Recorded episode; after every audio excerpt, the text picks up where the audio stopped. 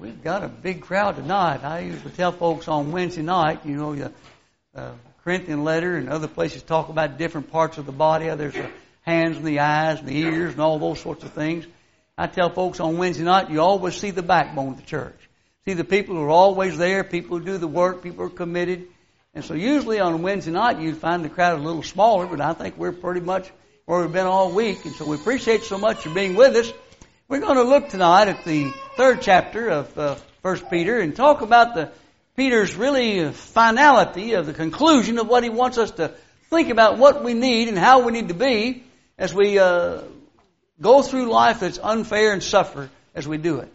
But before we look at that, I want to say how much I have enjoyed being here. Appreciate you all letting me come. I, some of you may not remember, but the last time or the time before, I can't remember I was here. Sometimes I, I you don't know this, but I don't know how to read and Last time I was here, I had trouble with that. I was trying to teach the book Ecclesiastes and made a terrible mess, and I thought y'all would never have me back. So I'm glad that you give me a second chance to come back and try to do a little better. But I'm so glad to be here, and of course Josh, I've known him for many years, and Tiffany, since they've got married, I've got to know her. And Hattie, she, she, you know, when, when little children pay attention to you, one thing you see about Jesus, uh, it was those children were drawn to him. He had time for them. He saw the value and he told people, if you want to be great in this kingdom, just be like a little child and be humble and be like that. I'm always glad when children uh, pay attention to me because I know the old folks are supposed to, but when children do, it's because they want to. And so I'm glad that young people are here and what you have done this week to encourage me, it's been a blessing to me.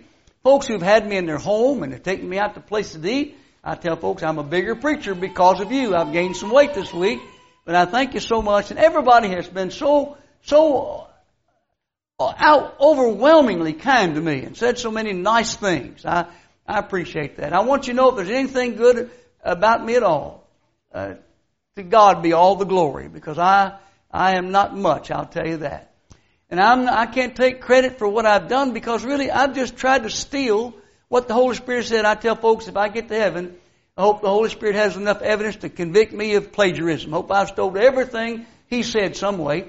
And I've tried in my little feeble way to look at how the Lord did, and I've learned this by being in the third world. One of the most common questions asked in Nigeria is, can you go to heaven not knowing how to read? Most people in the third world don't know how to read, don't have a Bible. And so Jesus taught illustrated things so people could see those things and remember the picture, the illustration, so they wouldn't forget the teaching. Jesus did that quite well with people. And so I've tried to in some feeble way to try to be that kind of a teacher. I've not done well at it, but I've tried. And so thank you for being kind to me and allowing me to come and maybe uh, in the days to come we might be able to do some more together. But I just appreciate Josh and, and Tiffany and I, I, I told Tiffany tonight I'm going to give her the, we're going to start a new award called the Preacher's Tiffany Award. She has been the greatest host that I've ever been with. She didn't make me anything I didn't want. She didn't make me get out of bed until I wanted to and she let me sleep on the floor. Most people have a fit if you try to do that. And so she just has been a great host to me this week, and I have so enjoyed being with them and appreciate what they are and what they're doing and how much they help the kingdom. And I hope that you all will appreciate and value them because I'll tell you, they, they are, Josh is way ahead of me. If he slows down, I'll catch up with him. That's how that is. And for him to get up here and talk good about me is, uh, it says a lot more about him than it does me because he's way ahead of me, I'll tell you that. Let's look at the third chapter of Peter tonight, and let's begin as Peter begins now with verse 8 to tell us about finally. This word finally means it's the goal or the aim or the conclusion of what people need to think about when they're going through a world where a world is causing them trouble and problems and difficulty, and everything seems many times to be unfair. What do we need, good people? How can we go through a world when we're being treated that way by a world that is governed by Satan and people have allowed him to affect their thinking and their views about everything in life. Peter says, finally, be ye all of one mind. I wonder why that's first on the list. Have you ever thought about the value of team spirit and being able to get together on a team with people? I remember when I came and obeyed the gospel. I tell you, I didn't know but a few verses when I obeyed the gospel. But I know when I obeyed the gospel, my sins were washed away and I was not a second class citizen of the kingdom, even though I didn't know much and I was ignorant about most things, and most of what I did know was wrong.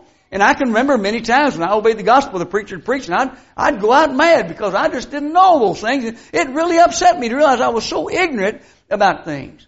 And so I appreciate the fact that brethren gave me a chance, took me in, even though in my ignorance, not knowing anything, they allowed me to be a member and a citizen, to be a priest in this holy nation, and to become one of God's peculiar, one of God's own possession. They viewed me that way, and I've always treasured that. And I've always tried to remember, when I become a Christian, I get older, I always look down at those new people who are coming along and be patient with them so they can grow up the same way we did. I tell about one young preacher I sent to preach in a place one time and he'd been there two years and one of the members called me and said, did you send this ignoramus, this young ignorant preacher over here to preach for us? I said, yes sir, you all asked me if I knew somebody and I told him he could go over and see if he could work with you.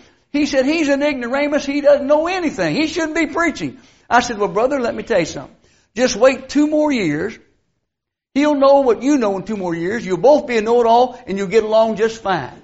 But you know, we sometimes fail to realize we're not know-it-alls. We're trying to, we're trying to uh, come into the unity of faith and the knowledge of the Son of God, and we're all on different levels doing that. We never will be on the same page. We're trying to. That's our goal. But as soon as we back get it where we want it, some new person comes in and we got to start again, you see.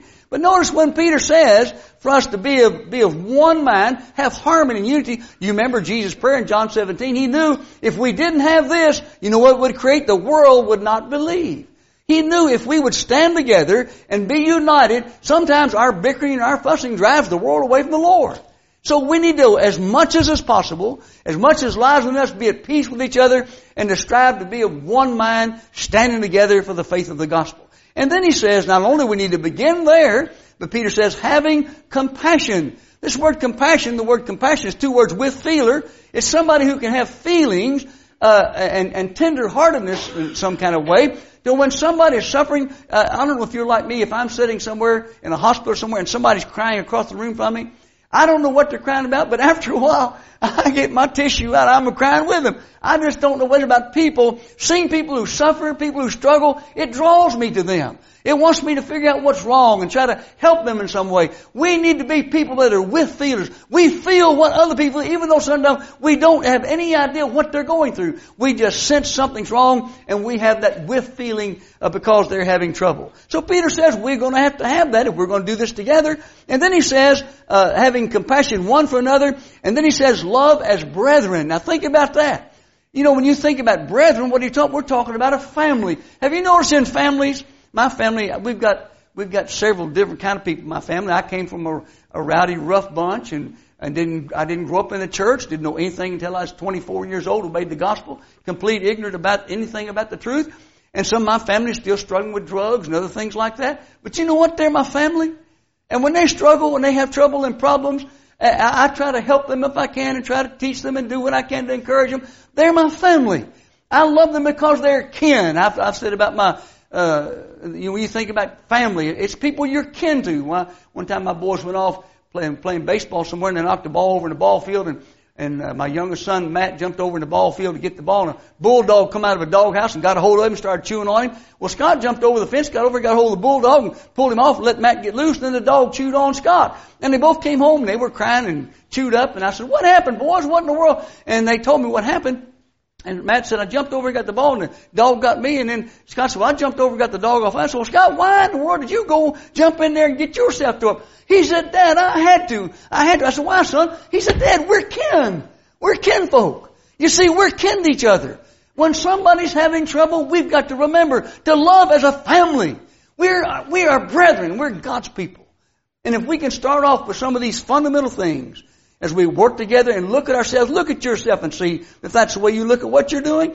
Then he says to be, be pitiful, uh, uh, uh, be pitiful, and I, I think some people, some people are pitiful alright, that's what they are. But this word pitiful means tender-hearted. And so what kind of a heart do you have toward people? Are you hard and callous and rough and mean with people? Are you tender-hearted? Is your heart touched by problems and touched by people and touched by the sin in people's life? Peter said, this is what we need. We need to be these kind of people. And then he says, to be, the old translation says courteous, and I'm going to tell you, that's something we lack many a time. But uh, some translations say of a humble spirit humble minded. You know what? Humility is a valuable thing. Sometimes when there's trouble and problems in the church, arrogance and pride and ego gets behind it, and we never can solve problems that way. We've got to be humble. I had a, a cousin that came down to the country one time and he was always talking about how big important. He lived up in the city of Louisville. He'd come down there and tell me what a big guy he was and how important he was. And I had this horse and he wanted to ride it. And I said, well, I said, I'll let you ride it. But I said, if you get on it, you got to hold on because I said, if you fall off or let go of him, he'll run to the next county. We'll have to work all night trying to find him. And so he said, okay. So I threw the saddle up on there. This horse had the nature to swell up and suck air. and put a saddle on him and then he'd hold there and you'd wait a while and then, and then you'd pull the girth up on him tight, see? Well, my cousin was going to ride him. I thought, well, I threw the saddle on. and I just pulled up to where the horse caught his breath. And I thought, I'll just hold the stirrup and let my cousin get on there with it like that, you know. So he got up on there because I thought he needed to have a good taste of humility. And so I held the saddle till he got up on there and he, he kicked that horse in the side and the horse took off down to the field. Sagebrush was up about that high. I saw him sliding over. He looked like a mowing machine going down through there. It ripped his neck and face all to pieces. He come back to the house and told my grandmother and she got a switch and switched me. I said, why did you switch me, Grandma? You always told me to humble yourself. Humble. And I said, he is full of pride and arrogance. She said, the Bible says, humble yourself. It doesn't say shoot somebody else out of the saddle. We want to knock somebody down when they're arrogant. No. You've got to get off your own high horse and get down. We've got to do that, brethren. We've got to be humble. That's what we need to go through a world of suffering. This is what we need. This is what God's people need to think about. If we're going to do it, this is what we need to do. And then he says, not only that, but he says, here's what we ought not to do. He says, not, uh, not re- uh, rendering or repaying evil for evil, or railing or reviling or insult for insult, but, but contrariwise, or instead, blessing. Now why should we bless somebody who reviles us? Knowing, what do we know? That we, that ye uh, are thereunto called that ye should inherit a blessing. Now why should when somebody mistreats me, somebody maybe in the church or has some problem and they say something bad about me, why should I come back and say something complimentary and bless them in some way or try to encourage them? Because I know I've been called and I've been called when I give somebody else a blessing and talk about somebody and love my enemy and do right for people and pray for those who abuse me and misuse me. When I do that, I know God called me so that I am to receive a blessing from that. There's a blessing in you acting right, you living right, you treating people right, no matter how unfair they might be to you. That's what Peter's trying to tell us. Here's how you treat people when they treat you unfair and treat you unkindly. You bless them because you know you've been called. You, you, my friend, have been called to receive a blessing. And he says this then, listen to this statement. Verse 10. For in, for he that will love life and see good days, let him refrain his tongue from evil and his lips from speaking guile. Now this is a quote from Psalm 34 and verse 12. Have you read that psalm where David there, a picture where he went to see Abimelech and Abimelech uh, said to him, "Well, we know that you uh, that Saul has killed his thousands, but David has killed his ten thousand. He knew that there was going to be some strife because that was going to get around, and so David acted a little like he was mad, and Abimelech sent him away, and David went away. And David wrote this psalm showing how he put his confidence in God, and God delivered him from everything. And so he says, "What should we do in our situation? We need to refrain our tongue from evil." One of the greatest problems we've got in the kingdom of God is people's tongues. We just let our tongue run loose. And we say things ought not to be said, and we say things in the wrong way. And if we can ever learn to get control of our tongue, James says, let me tell you, when you can control that, you've got the whole thing in control. That's usually the last thing to get a grip on. And so I said, let's make sure we don't let our tongue rattle and, and our lips say something We'll speak some kind of guile, uh, ill will about somebody. And the, and the psalmist goes on to say, let him eschew or avoid evil, or turn from evil, and do good, let him seek peace and ensue it. Here's a picture of somebody chasing after and trying to capture peace and pursuing it. And so what's the writer trying to say about that? We all need to be in pursuit of that. Uh, there was a lady who uh, had some health problems and she was a member of a church and she was always seemingly at the odds about something. She was always upset. Some she was finding some issue to always pick some problem. Never could seem to get to get along with brethren. And well, she went in the hospital with some heart trouble, and one of the elders went, oh, old elder couldn't hear very well. He went and said, how you doing, sister? And she said, oh, I'm doing okay. They found out what's wrong with me. What wrong with me? They checked my heart and they're going to put a pacemaker inside of me. Well, the old elder, he was hard of hearing. He said, oh, God bless them. They figured you out good. I'm so glad. I'll go back and tell the church. Well, he went back on Wednesday night. He got out and said, well, sister so-and-so's in the hospital and they checked her out and they sure found out what was wrong with her. They're going to put a peacemaker inside of her. Blessed are the peacemakers, not lovers. peacemakers, but they shall be called the children of God. We think we got to turn the boat upside down sometimes. Blessed are the peacemakers. You know, it's hard enough to get along. And when somebody's not trying to make peace and work the peace, pursue peace and seek it, you see what we need? Can you see what Peter's trying to tell us? How are we going to get through this world? Living in a world that's turned upside down, we need each other and we need to behave and treat each other right and be people who will pursue and seek after peace. And then Peter says to us something else that's very interesting. He says, here's the reason why for the eyes of the Lord are over the righteous. Do you know what the Lord's doing right now? He's watching us. The Lord's looking to see. And so He's watching to see what we're doing. The Lord's eyes are over the righteous and His ears are open unto their prayers. He's listening to us when we pray and we've got trouble and problems. But the face of the Lord is against those that do evil. He's opposed to people who do what is wrong. And so let's remember that. The Lord is in control. The Lord's sovereign. He's watching. He knows. He hears what's going on. Don't think you're going to pull it off. If we're doing something other than what the Lord wants, we better wake up and get on track quick because He's noticing. He's taking note of it and He's listening. And so let's make sure we don't do anything that will create problems for the people of God. This royal priesthood, peculiar people, holy nation. That's who we are. And Peter says to us, not only that, but he goes on to say in verse 14, but if any suffer for righteousness sake, happy are ye, and be not afraid nor ter- uh, uh, of their terror, neither be troubled. Now this is a quote from Isaiah 8 and verses 14, uh, 12 through 14. And you remember what God told Isaiah? God told Isaiah, don't you be afraid. And when, when those people say there's a controversy or a conspiracy, don't you say what they say. People say there's some big stir, some controversy, Isaiah, don't you get involved in it. And don't you worry about their worries, and don't you fear what they fear. When people get all wound up, you know, I've noticed as long as I've been a Christian, there's always some wave of something going through the church. Going across the country, some new idea, some new thing waves across, and it just goes across, and people get their hands all up in the air and get all upset and wonder, what are we going to do? Just keep reading your Bible, that's all. And don't let controversy, don't let conspiracy and problems disturb you. You just put your confidence in God. And that's what Isaiah is told to do, to trust in the Lord and to wait on Him. I went to a restaurant one time, the church in Madison, after I think it was 30 years, they bought my wife and I a place to go to stay in this real nice restaurant, a hotel place in Louisville.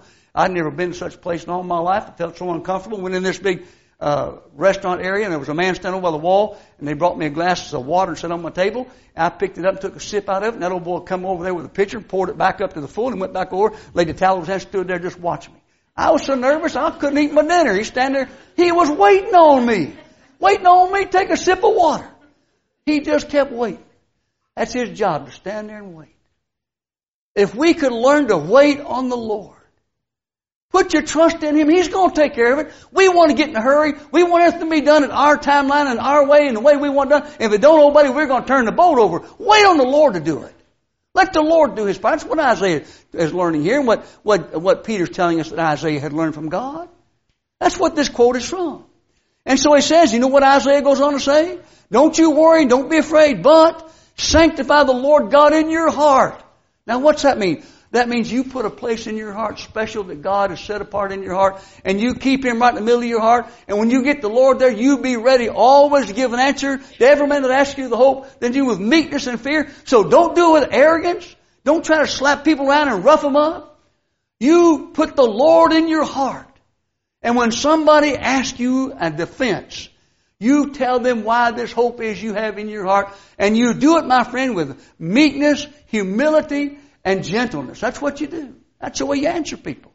Sometimes we rough people up, wonder why they don't, we beat them all to pieces and wonder why they don't want to obey the gospel. Take a sword, cut them into pieces, you know.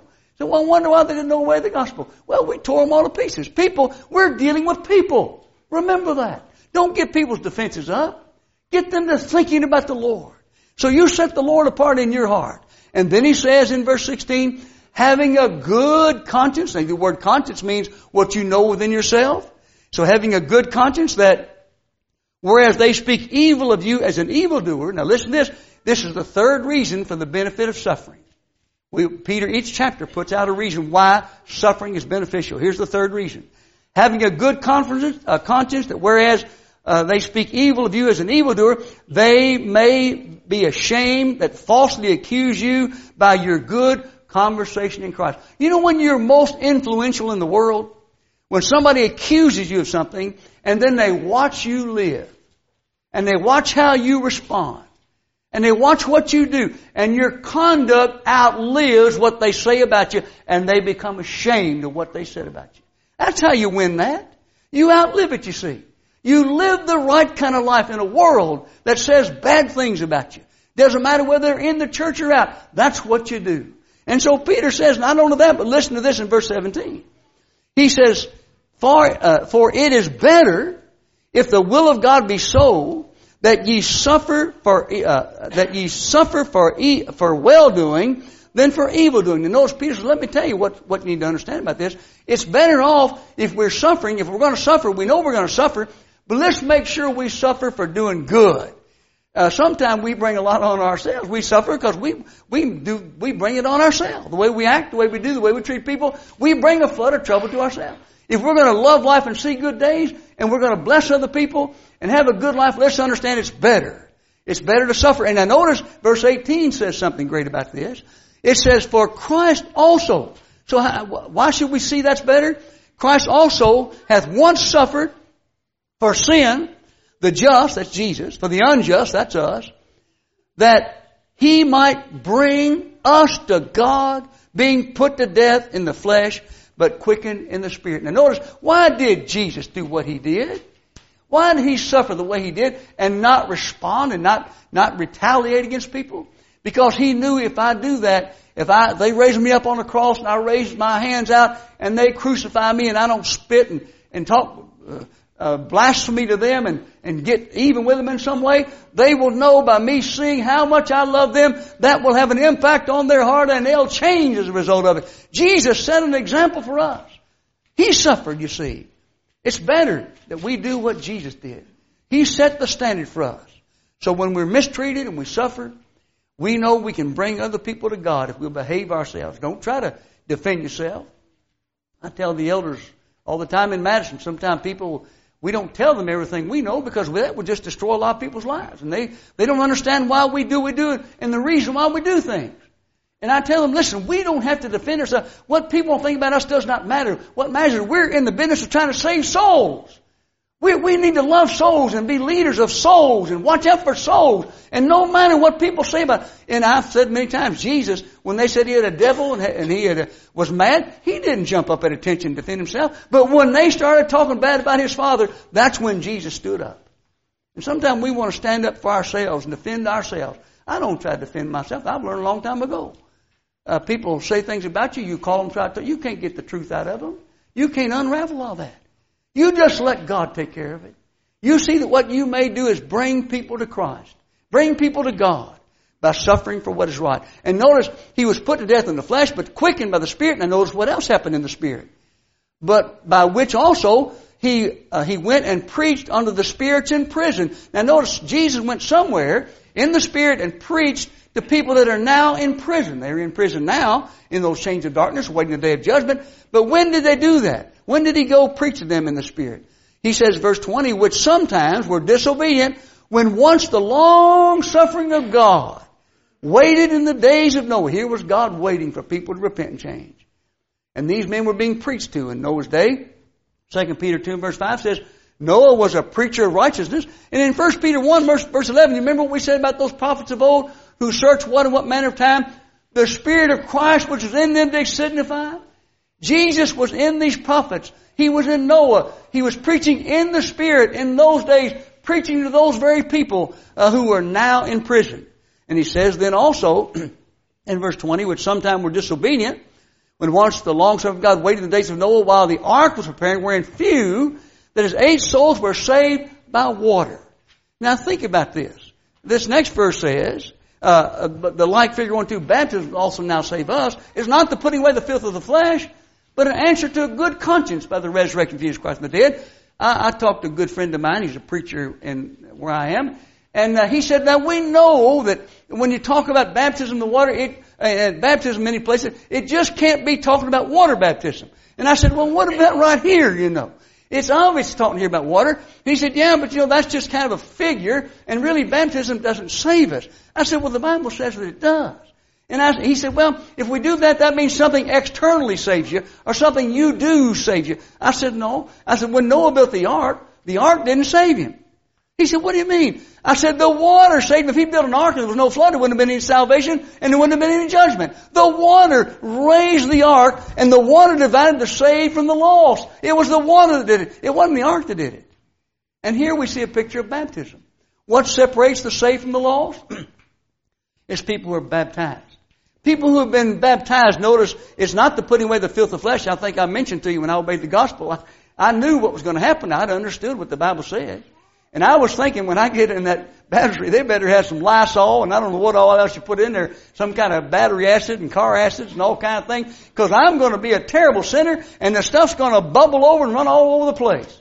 Well, you know, I, I was ignorant to understand the fact that what had to happen was God was operating on my heart. He was cutting away the body of sin. It was something happening internally, not something external. There was nothing in the water that I needed to wash something off the external part of who I was. It was an internal conscience to know with myself and to realize that my sins, I knew my sins were going to be washed away. And so here Peter helps us to understand when we do what God says, and this happens notice according uh, toward uh, toward God by the resurrection of Jesus. When you think about the fact that you go down in the water grave of baptism, Romans the sixth chapter shows you know those who were, were buried in the water grave of baptism, they're buried into Christ's death. Here's somebody who dies. And that means they repent, change their mind. They go in the water grave. When you have a death, you know what you need? You need a burial.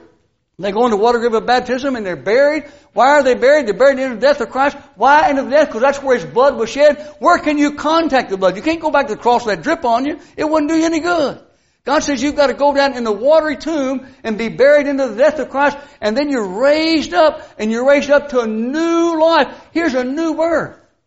And then verse 5 says, and we, as we are united together, planted together with Him in the likeness of death, so we'd be in the resurrection of, of, of, life. And so here's the picture of a new birth coming on somebody, and then they're being united together. That's the word and the phrase for a marriage. Being joined together.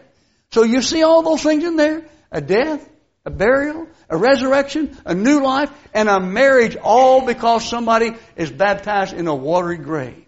And what Peter helps us to see finally in verse 21 is that this is where the conscience is responded to. And verse 22 says, who is gone into heaven and on the right hand of God, angels and authorities and powers being made subject unto him. Here's the picture of victory. Jesus dying, suffering, and doing what he did for us so that when he went back into the heavens, how did God view that? God took him home to glory and set him on his right hand on the throne and powers and authorities. Everything now is under his power, under his authority. Jesus has all authority. My friend, what you need to recognize is you need to come with a humble heart tonight and see if you want to get through this world of suffering and unfairness. I, I used to get so tickled with my, my boys when they were younger. How many times my oldest son John, he was two years older than, than Scott, and when I would, uh, they would do something that was wrong, I would, I would give John maybe five licks for what happened. I'd give Scott three. And John would say, well, Dad, how come you give me uh, more licks than you gave Scott? He said, that's not fair. I said, son, get on the bus. Life isn't fair. But I said, listen to me.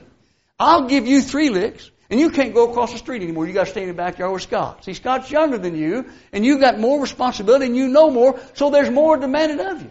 But I said, let me tell you, whether you learn that or not, life is going to be unfair. That's what, that's the way life is. And so what do we need, good people? We need to know how to be a group a family of God's people who stand together and love each other and put up with each other. And try as best we can to tolerate one another and to overlook our weaknesses until we all can grow up and get on the same page.